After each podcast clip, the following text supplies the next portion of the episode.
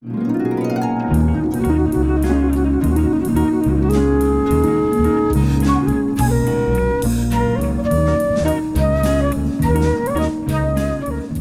to you by way of the not for profit Mainframe Studios at 900 Keo Way in downtown Des Moines, this is 900 Views, a podcast about building community through the arts as we build an arts community. I'm Pat Bodie, your host, and I'm here with my good friend David Williamson. David and I go way back. Back in the day when I was doing some interviewing for public television, I had the privilege of interviewing him a couple of times. And he's been on my mind ever since trying to do this podcast because he is, in fact, the living, breathing version of folks who are artists who do community building. But he's a poet, a metal sculptorist, um, a business person, an entrepreneur, a dedicated husband, father, grandfather, and uh, just has had one project after another throughout the state of Iowa that has really been focused on how do we bring people together? How do communities thrive and survive? And one of these latest projects, which he just showed me, is Arch Alley in Jefferson. So, David, can we kind of get this uh, conversation started with a little bit about how Arch Alley came to be and why it matters to the community of Jefferson?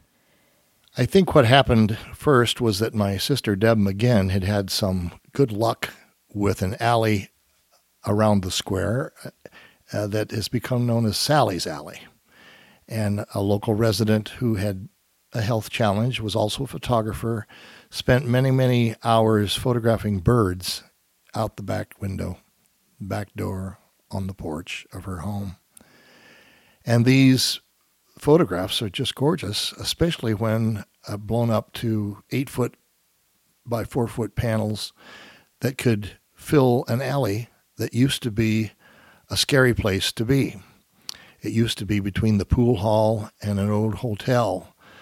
And those businesses are gone, but those buildings still remain. But that's the alley where my, our mother once said to my sister, If I ever catch you in that alley, I will paddle you all the way home.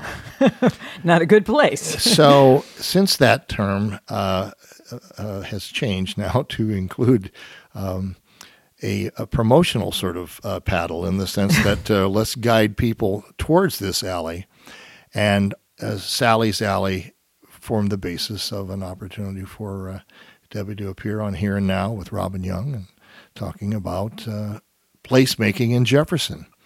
And at the same time that she was doing that, I was busy working on a piece of sculpture uh, for the city of Charles City with citizens up there, a three panel object that goes up about 23 feet, built out of the old historic pedestrian bridge that was destroyed in the flood of 2008. And that sculpture became known as Revival with three panels that was the remembering, the ruins, and the recovery of uh, what was a, a, tumultuous experience for Charles City residents. So she knew uh, that I had the capacity to work with metal and that Jefferson was going to have some metal as it did some downtown renovation. And as my schedule finally opened up, we began. How does it uh, role for you to work with the community around you. You are always say to me, I, I'm not actually doing the art. I'm I'm bringing the art out from the from the players, from the public, from the folks with whom I'm engaged. How do you do that? Well, I, I make it very clear to them that you're the architects. I'm just the guy with the hammer and the nails. So I make it very non-threatening, and yet uh, they'll be curious, but they're not convinced. And yet, if we were rolled back, uh, say, a 40 year old back to when they were five and they were in kindergarten, you know, for 35 years I was a visiting artist in Iowa, uh, working with kindergartners, coast to coast, Clinton to Council Bluffs. And I had never met a kindergartner ever who turned to me and said, I'm not creative. but I meet a lot of adults who think that they're not creative.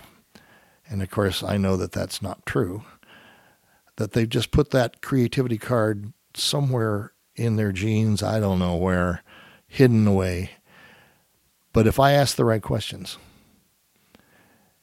if I ask questions about why rather than how, if I ask leadership questions, which are always why questions, not management questions, how, we start to dig and we find out what rings true for them as a human being and how we take some of that truth and include it in this group project.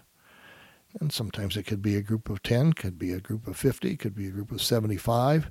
With Project Aware, the 10 years I was with the DNR's Project Aware at the State Fair, and combined with Project Aware volunteers, we'd have 450 people involved in any one of the annual sculptures that we produced out of river trash. For those who don't know, Project Aware is uh, an effort to clean up our rivers, and David took the trash and made amazing art uh, from those pieces. Yeah, working with the volunteers themselves, but also working with fairgoers. You know, years ago in the early 1960s, I was in a rock and roll band, and we actually played the state fair, and our job was to draw the crowd. And although uh, I had a, a, foundry furnace now, uh, back then I had a guitar. But a foundry furnace for somebody in their 60s is, uh, you know, about as close as you're going to get to Great Balls of Fire. well, I missed in my introduction that you were, in fact, a musician and that your band, uh, The Bushmen, have been inducted into the Iowa Rock and Roll Hall of Fame. So I want to make sure our audience is aware of that. Uh, but I want to get to a why question. Why do you think so many people put that creative card in their pocket and pretend it's not there?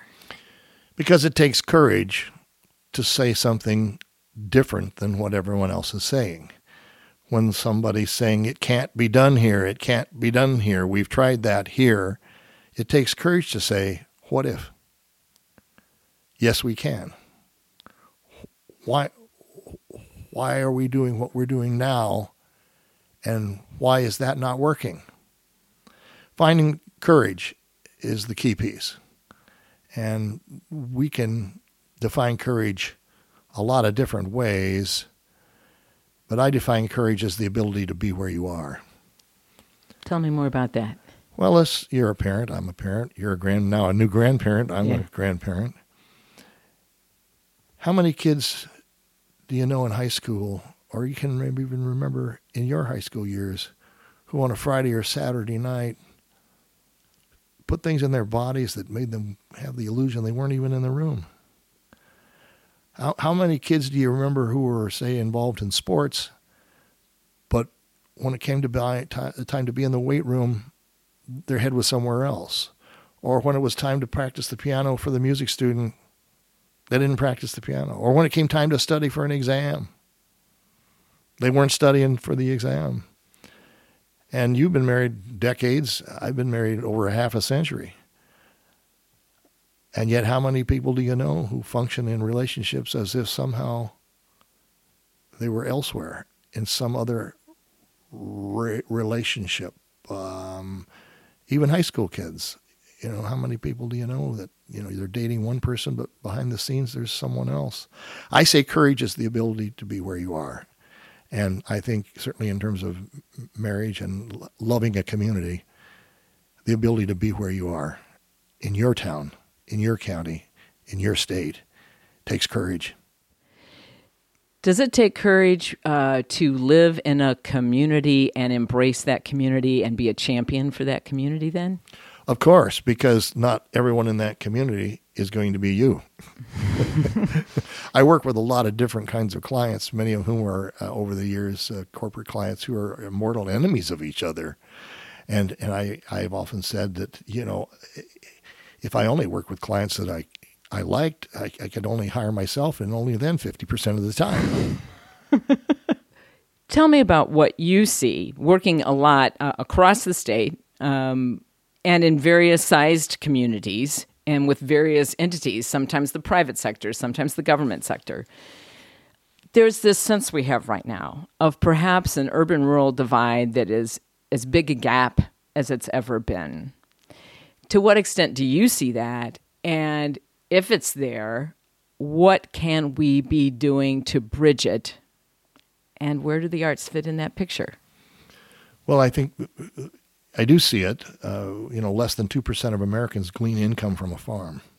Now, Iowa's demographics might be a little bit different than that, but nonetheless, you know, we're talking to you uh, today from a, a, farm site that uh, is part of a seven generation family grain farm. Uh, and yet, over the years that we've lived here, we've watched uh, probably 20 farm buildings disappear. uh, and farm families disappear because John Deere's done its thing. Uh, it, it, doesn't take uh, 20 people to to put a, a field of corn now. Uh, tw- a pair of 24 row planters are not an uncommon sight um, going at once. So John Deere's done his thing. Uh, then it also um, sometimes margins get tighter uh, in sometimes, and so volume becomes a big piece of that as well. The size of farms, you know, um, and so that means that folks who are out in the country can spend a lot of time alone, and and with that might look to support or value what uh, values endorsements outside their neighborhood. It might be media, it might be something they read online, but it taps into something they're fearing, and that is that there's something about their world that's dwindling. And and I think people do things either out of love or out of fear. And and and so if you're afraid that your life and your lifestyle is dwindling, it's going to cause some chaos. And as it does, it's going to take some courage to get to the other side. And so some of this perception of dwindling is the fact that there's this disconnect from community overall. Yeah. And so going to these other resources that can can be challenging. What is the artist's role in trying to revive that trust and that truth and that uh, vivaciousness, uh, vitality of a community? Well, I fall into one of two camps as an artist. Uh, you're going to find artists that, when they're done with, say, a painting or a drawing, sculpture, it documents what that artist knew. Oh, Maynard Reece really knows about pheasants. Right? He knows about ducks. And it documents very, very beautifully what he knows. There are other artists like myself who, when the artwork is completed, it documented what they did not know and that only the art process could get them to the other side of knowing what that was about and the expression of, of what it is now to celebrate what you did not know and yet find it to be a good fit with where you are now. And that model is in some ways a powerful echo of what needs to happen in Iowa, both rural and urban, although I tend to not use those two words in Iowa it's important to remember the only subway you're going to find in Iowa is a restaurant. yeah. So uh, we're not ur- all that urban. it's yeah, we're yeah, yeah, and the you know mostly the only urban that comes to Iowa is Keith. so and he's as about as country as you get, you know. so uh, I'm just saying that simply because you drive on a pavement rather than a gravel road, um, you're fairly fairly rural in Iowa. Um, and and even a, even a guy like Corey Taylor with Slipknot knows that that's the important uh, that that ability that ties that tie to the earth is what what dr- drives his musical success both with Stone Sour and and with Slipknot. I mean, I've heard I've heard him talk about it with more passion than I've heard any economic developer uh, ever talk about it. It's an artist, a musician who's standing there waving a flag that says Iowa on it. that their first album was called Iowa and and that behind it was the Iowa State flag, not not Iowa State the university, but you know the state of Iowa flag. Um, so and then you know if you want to hear world class opera, you can go to both coasts. But if you want to hear world class Iowa uh, opera in your neighborhood, you just go down to what Robert Larsen created at Simpson. So there's world class art that's living and breathing among us, and and I also believe that it's world class in each of us. That when I work with kindergartners, first graders, third graders, I mean, they get it right away. Because when they make a drawing and I connect it with the history of art and they realize they're not copying, they're just doing important work.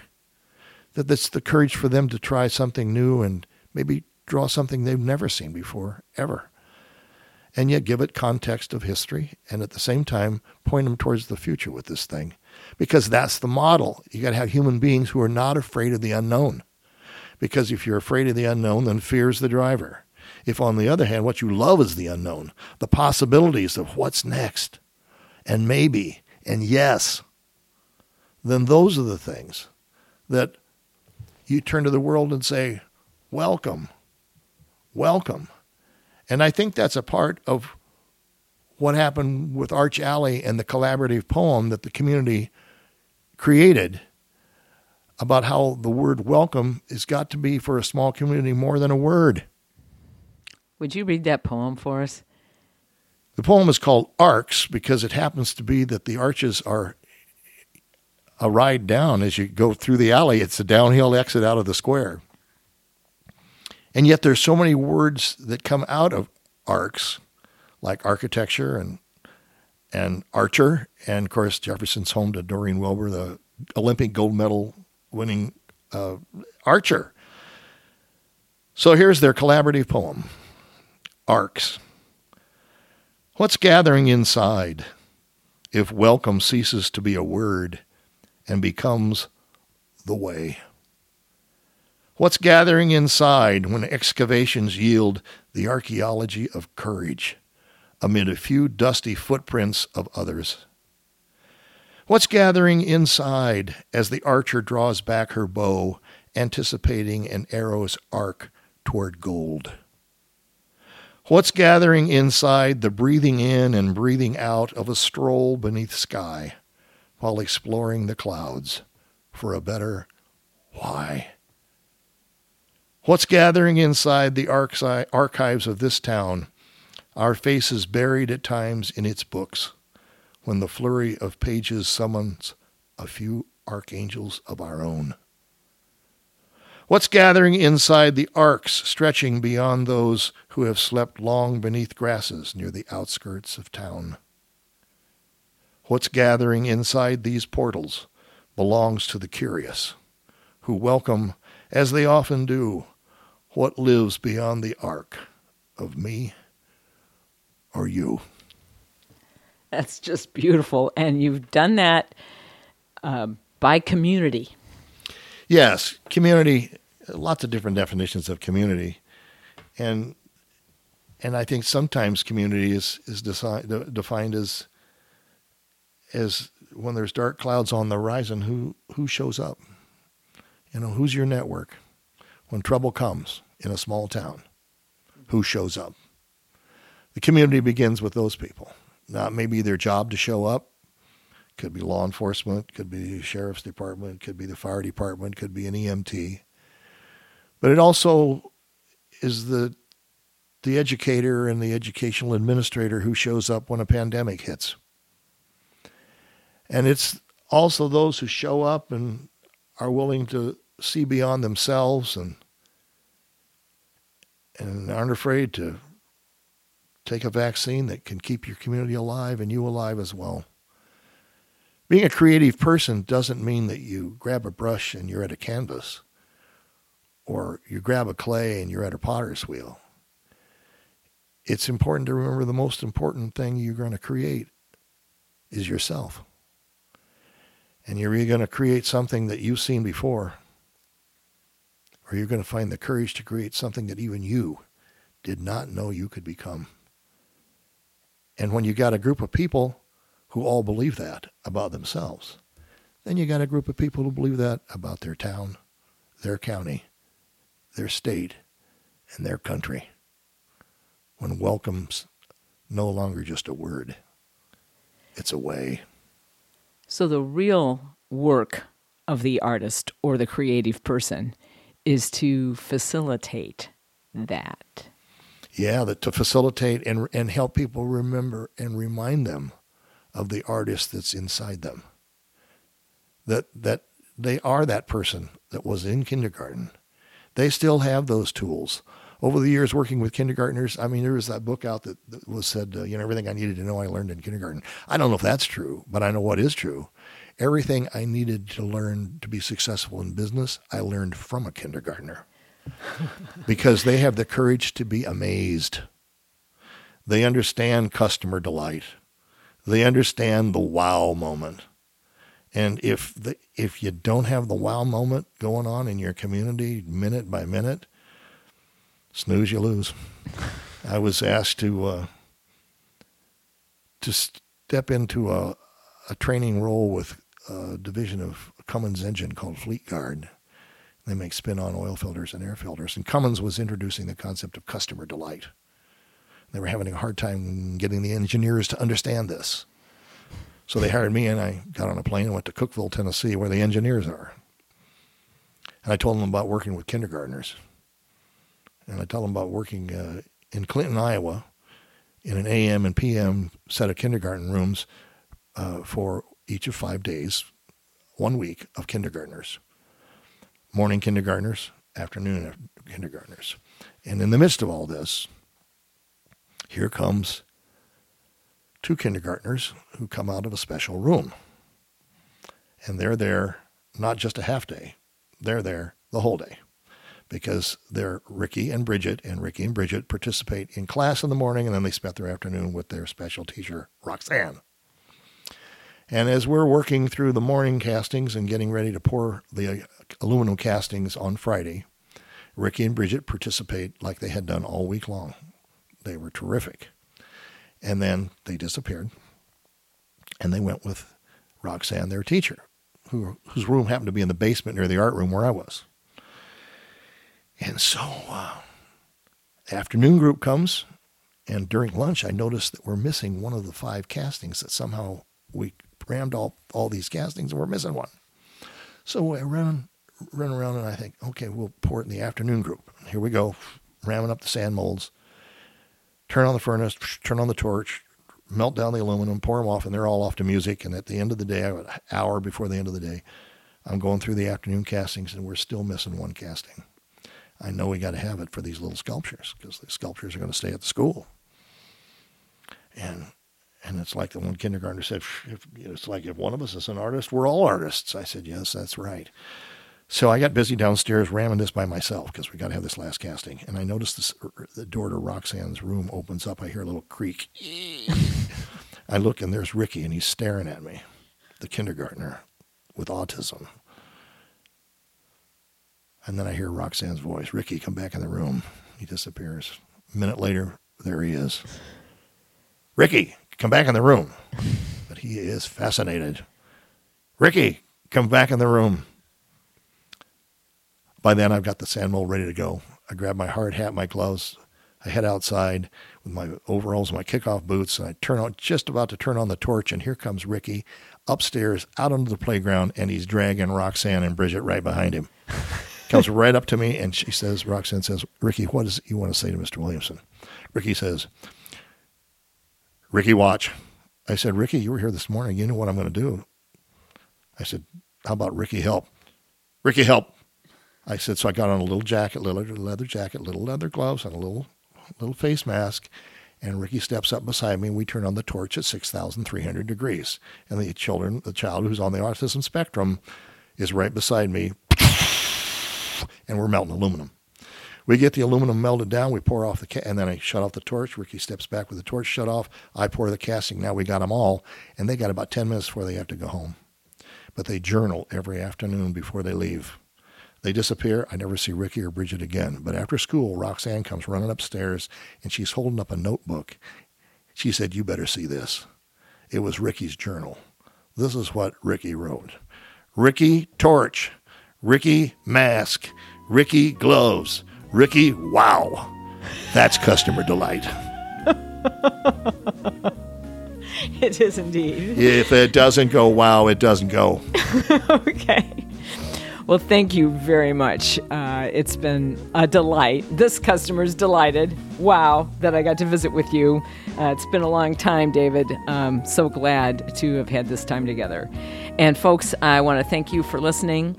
Um, please pay attention to all the things that are happening at Mainframe Studios. They're opening back up. Good things are on on board there. And so many thanks to Executive Director Siobhan Spain and to my collaborator Alex Cooney. And thank you for listening to 900 views.